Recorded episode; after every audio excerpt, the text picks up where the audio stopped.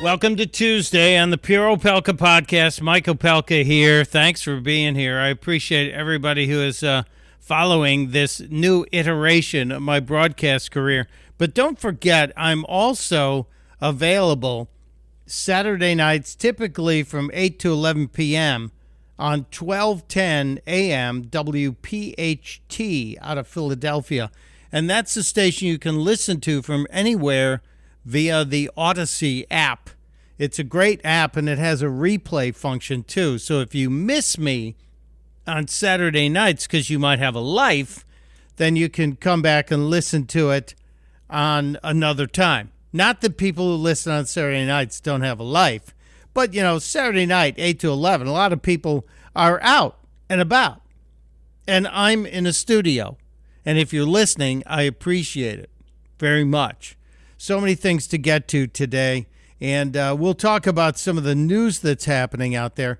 But I just saw a press conference with House Representative Democrat Jeffries, who gave Biden credit for pretty much everything that's going right in the country, but doesn't see anything going wrong, which is just insane. So I'm going to do a little Democratic translation for you, because I lived in New York City for 23 years, and I speak Democrat. I didn't get infected by it, but I speak Democrat. So here is Jeffries trying to tell us things that aren't true. Well, here's where we are in America. Job creation is up. Well, let's stop right there. First thing that you're saying. Job creation is up. No, that's not exactly true. We killed a bunch of jobs. We are just allowing those jobs to come back. So job creation is not up. But I'll let you go on, sir. Wages are up. Oh, yeah, wages are up. He was going to say unemployment is down. Unemployment's at 4%. You know, the unemployment is almost back to where it was under Donald Trump. The labor participation is not quite there, but wages are up, but they're not up as much as inflation. But I'll let him continue because he does have to say something else. He was about to say unemployment is down. Unemployment is down. Yeah. And the Omicron variant is in retreat. Now, I will tell you this. This administration had nothing to do with a virus retreating. The virus retreats through natural cycles. But go ahead, say whatever you want. He's going to try and come up with a bunch of crazy lies. And that's not by accident. Yes, it is. That's because under President Biden's leadership, a public health infrastructure was put into place, beginning with the American Rescue Plan, without a single Republican vote, to ensure that we can do everything possible to crush the virus.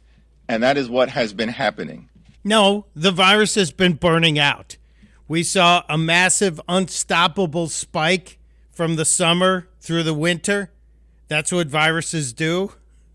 These guys. It's laughable, isn't it? So they're going to tell you this stuff. And they're going to try and take credit, even though they know the American people don't believe it. We're tired of the mandates. We're tired of the lockdowns. We're tired of the kids being masked in school. And parents have just finally figured that out, that that's going to be the only thing to change the minds of these overlords who took power improperly, unconstitutionally, I believe. They took advantage of a crisis. And they're trying to now say, well, everything we did has resulted in the virus retreating. No, it hasn't. The natural immunity has more to do with it than anything. But go ahead. And now you have all these blue states, Connecticut, New Jersey, Delaware, Oregon, all announced yesterday, oh, we're going to get rid of mask mandates for kids, but you still have to wait another month. Why? If masks can go away, why not now? Why? This is just about control. The whole thing is about control. And they're going to then try and take credit and say, oh, see what we did? In California, they're waiting until after the Super Bowl, which is insane. and then I believe it's the day after the Super Bowl, you'll be able to take your mask off.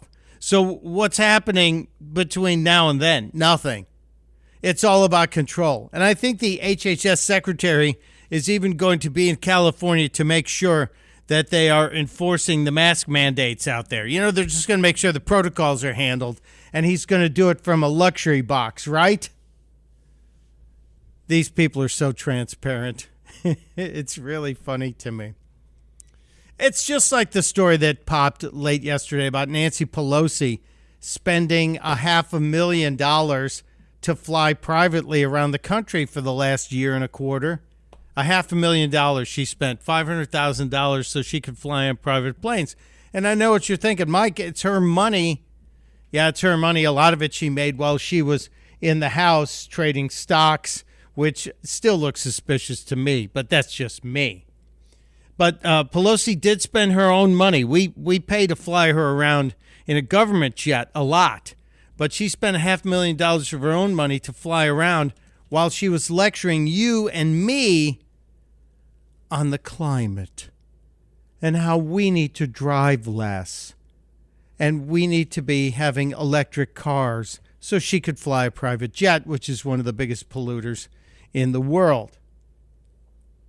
If it weren't so obvious, we'd all be laughing in her face. I wish we would laugh in her face.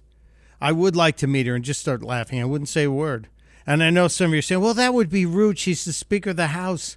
She's three people from the biggest leader, actually only two heartbeats away from the most powerful position in the world. She's the second in line after Kamala to be president, if, God forbid, something happens to Joe.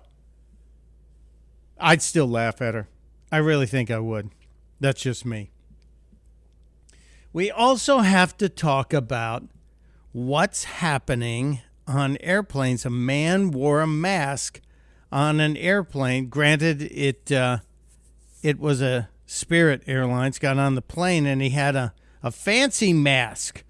It was a mask that had an electric screen going across it that said, "Let's go, Brandon." And he was told that he had to take it off, had to put on a new mask or get off the plane. It just said, "Let's go, Brandon." It didn't say the FJB thing. It just said, "Let's go, Brandon." And this Spirit Airlines employee told the guy, well, let's let him explain it for you. Let him tell it. It's kind of funny to me anyway. It's tragic as well at the same time. How you doing? Good, how are you? Good. Thank you. Sorry. Just getting on the plane. Thank you, sir. You're welcome. Once again, for those passengers who are joining us now, face coverings are federally mandated. Please ensure your face coverings over your nose and mouth at all times. Please. So he's got his mask on, and it is saying, "Let's go, Brandon," and electric lights scrolling across the front. He also has a Donald Trump sweatshirt hoodie on that says, "Let's go, Brandon," too. So it's kind of obvious. And he's wearing a red hat. I can't see what it says on the hat. I know. I was just, okay, I wear that one. We're not gonna just let us know. We can rearrange. Another way of transportation for you to get to Tampa. So handing him a mask. I mean... Excuse me. I'll wear this, but if she can give me a reason, like, that I have to turn it off, like, is there a reason, because like... It's offensive? It can be to some people, so we're not gonna go back and forth, just go ahead and put the blue one on, okay? So, she says it's offensive. It can be offensive to some people.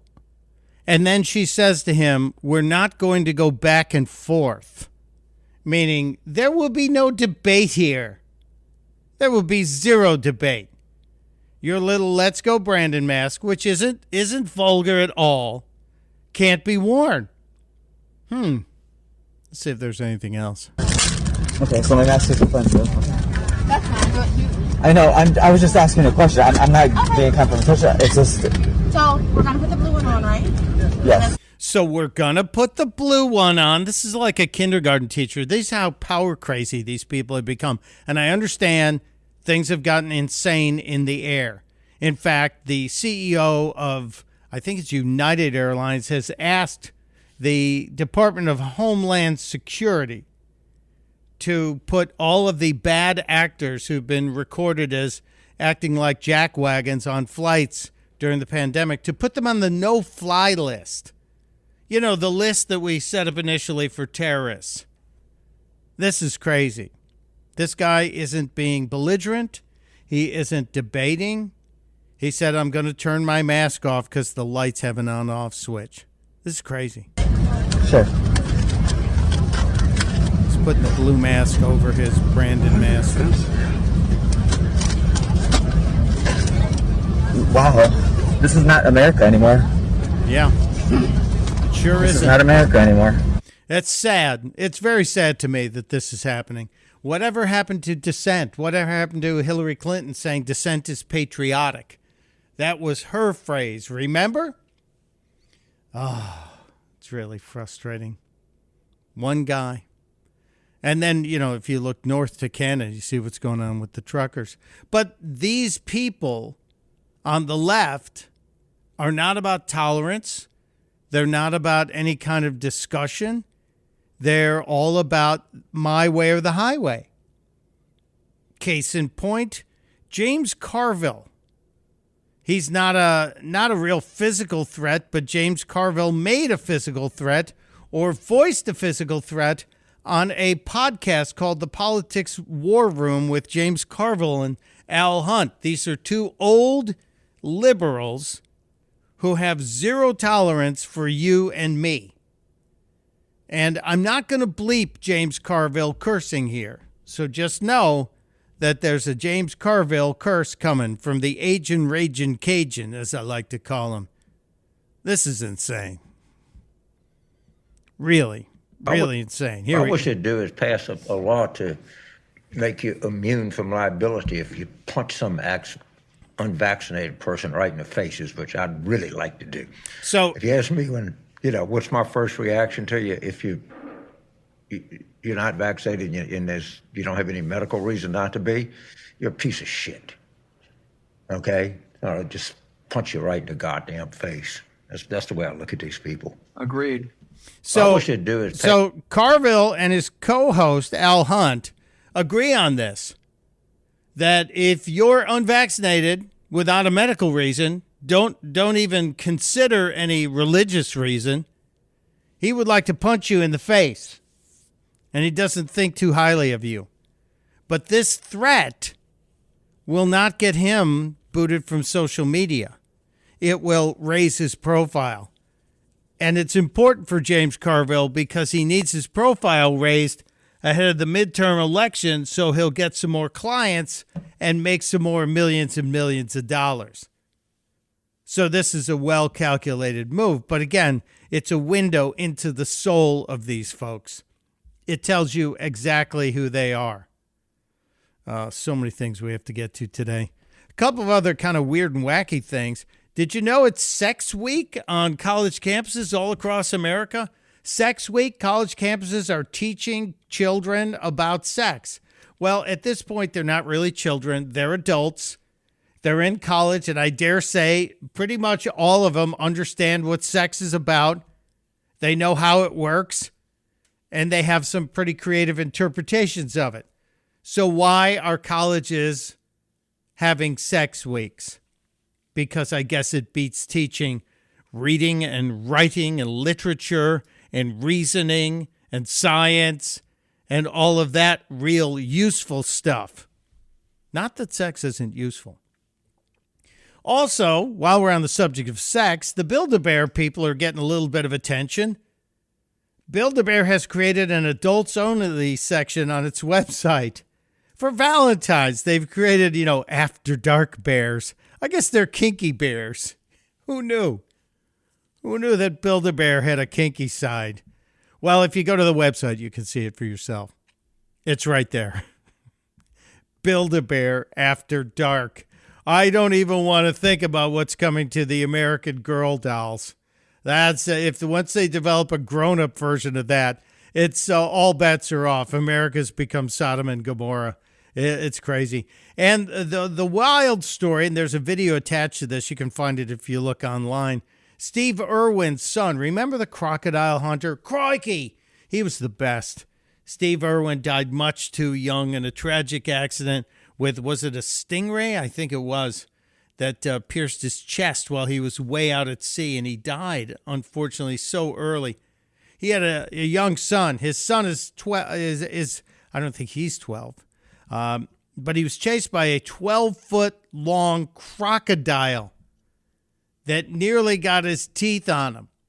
The Washington Examiner has the story, and they have the video if you want to see it. It's kooky, and thank God nothing happened, so we can laugh about it now. But the crocodile hunter, Steve Irwin's kid, chased by a crocodile. I wonder if Steve's up in animal heaven going, "Crikey!" Yeah, and yelling at his kid to get away from the crocodile. Pretty funny. Pretty funny stuff. All right, you know, it is Tuesday, and what we do on Tuesday around here is try and get a little inspiration from our friend Jim Stovall, the man behind the Winner's Wisdom column. Let's get him in here. It is time to get a little help and a little, I guess, inspiration, because I do get inspired every time I talk to Jim Stovall in our regular visits on this here show. And Jim, if you don't know him, is somebody you should know. Jim's an author, an inventor, an entrepreneur, the guy behind the Narrative Television Network, more than 50 books in the library, public speaker. And he gives us time every week to talk about his Winner's Wisdom column. And he's back, and we are very grateful for that. Hello, Jim. Well, hello, Mike. It's great to be back. I'm glad you're here because I wanted to ask you this question last week, and I completely forgot about it, which is not unusual for me.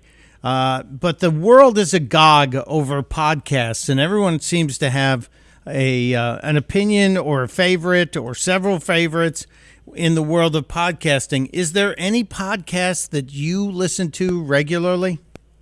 Yeah, there are several I listen to. I have always looked for a news straight news podcast that I thought was, shall we say, balanced. And there's one, it's a 10-minute daily one called The Newsworthy. I listen to that regularly. And then there's a lot of people, you know, I check out to see who their guests are, and I always enjoy that. And then, of course, I get the New York Times Book Review podcast every week, and I enjoy them. And but there are a lot. I'll just skip around and see who their guest is for today and go through them. And there are so many. There are about 10 I listen to regularly, a couple a day, and that takes up all my time. And there's 10, and I realize if I take on another podcast, I got to drop somebody. And you know, the last I heard, it's approaching 1 million podcasts or something. In fact, I met a guy the other day who did not have a podcast, and he's starting one very quickly. He's probably even forced to start one because he doesn't want to be left out. That's so right. True. Yeah, 1 million. Think about that. 1 million podcasts. That would be a top 10 populated city in America if we gathered all of those podcasters together in one space. That is kind of astounding. Yeah, and you know, some of them now, if you took out the ones that have less than 10 episodes or maybe less than 10 listeners, you probably cut that number in half.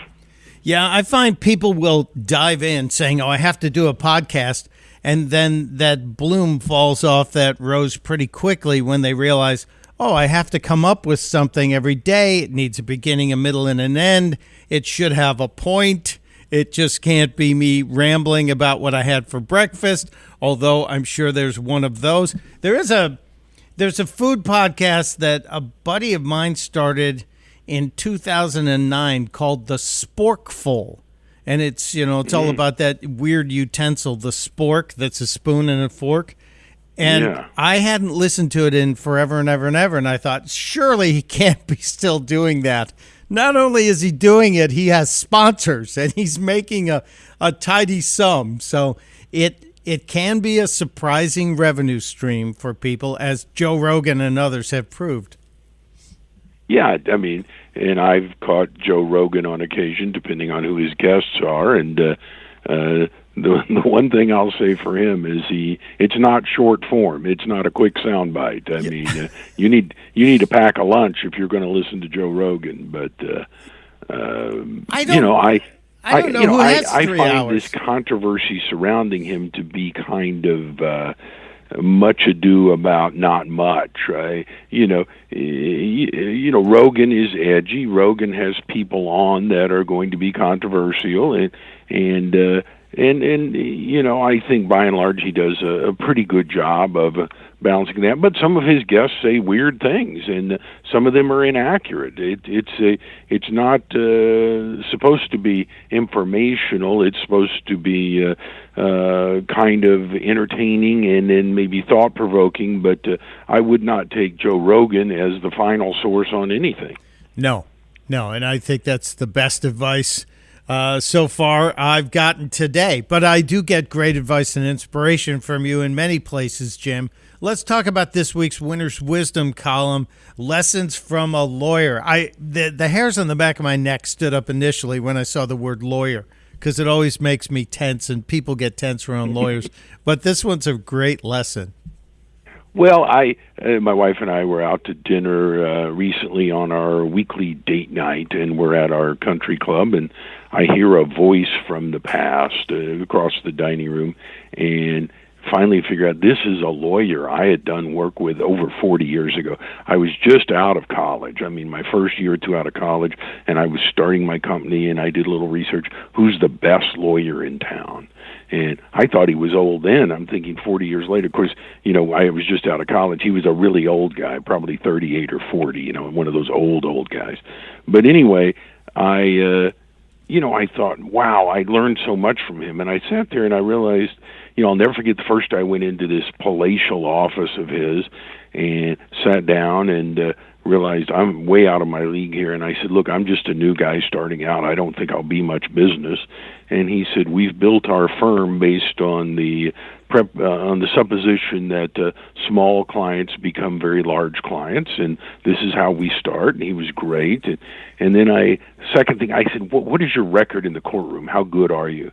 And he said, quite good, but he said, that's not how you should judge an attorney. He said, it's not my job to win in the courtroom for you. It's my job to keep you out of the courtroom. And, you know, and I am very pleased after 40 years in business, I can say I've never sued anybody. I've never been sued. So wow. I enjoy that. But I said, what advice do you have for someone then to stay out of trouble? And he said, son, whether it's your personal life or your professional life, if you will assume the truth will ultimately be known.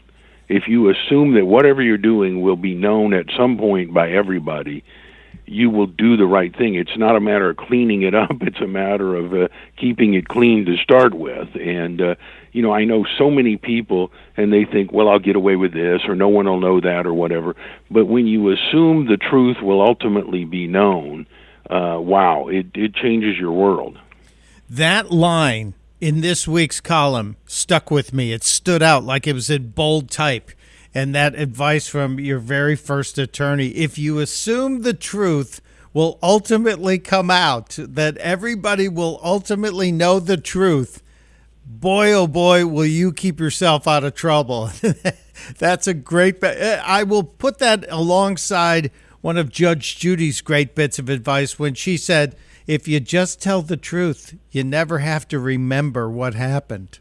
Absolutely. And, you know, and the truth is not that, you know, I've testified in court as an expert witness on several matters, and you swear to tell the truth, the whole truth, and nothing but the truth. And the truth simply means you're not lying. What you're saying is accurate. The whole truth means you're not leaving anything out that would help in this matter, and nothing but the truth means you're not adding anything. Well, in our real lives, particularly for people like yourself or me or people that, you know, because of television and movies and various things, you become a public figure. You know, I always tell the truth to the best of my ability, and I try not to tell anything but the truth. But people outside of a legal setting are not entitled to the whole truth. I mean, you are entitled to a private life. You know, and I always remind myself, I signed up for this ride. My friends and family didn't, and so I try to keep them, you know, their private life private for them to the best of my ability. Of course, Mike, if you have any private life left, I don't know what it would be, but it seems to be an open book there. Although I do have to commend you on your your Judge Judy impression. That may be your best impression I've heard over the years. Thank you. Thank you very much. Yeah, very solid. The kind of, the life that we choose also has an impact on the people around us. That may be a topic for another day. And it is something when you have a little bit of a public persona that you have to be mindful of. And so that ties right back to that lesson from your attorney that you have to assume the truth is going to come out eventually. And that way you don't have to do a cleanup on aisle 4 or whatever aisle you happen to be in. Jim, I love this column. And, you know, I rely on it each week for a little bit of an inspirational vitamin. And I tell everybody that if you want something that you can get on a regular, consistent basis, and it doesn't cost you anything, but it just might give you a whole lot of help, you should go to jimstovall.com. and sign up for the Winner's Wisdom email. It'll be in your inbox, and it's like having Jim send you a personal note each week. And then when we meet here, it also lets me expand on it a little. I thank you so much, Jim Stovall, and I hope we can do it again next week. I will look forward to it, my friend.